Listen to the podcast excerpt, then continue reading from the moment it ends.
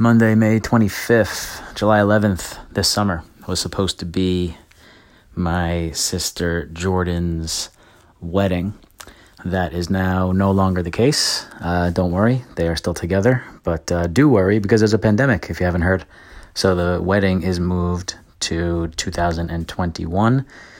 Tough but uh, clear decisions had to be made. Anyway, July 11th, when I heard that date, you know, a year ago, in my head, I'm like, I am going to look fantastic for that wedding.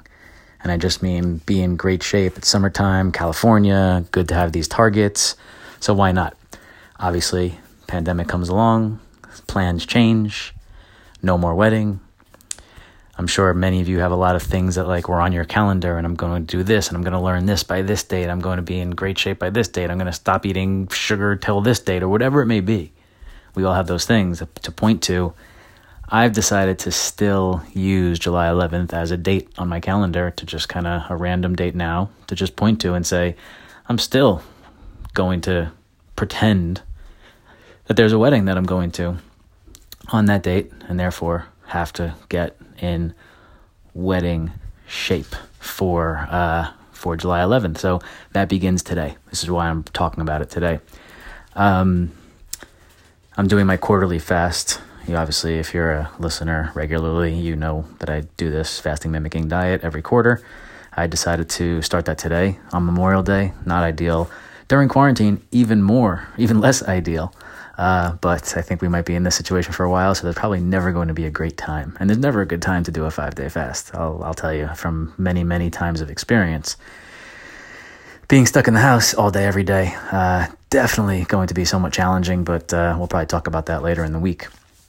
But I thought that was a good springboard to use into the month of June, which is one week from today. And for the month of June, and maybe that first week, you know, leading up to the 11th of July, I'm going to do a slow carb diet. We'll probably talk about that next week when I actually get deeper into that. Uh, made from fame of uh, Tim Ferriss fame in the five hour, four hour body book is where I learn about that one.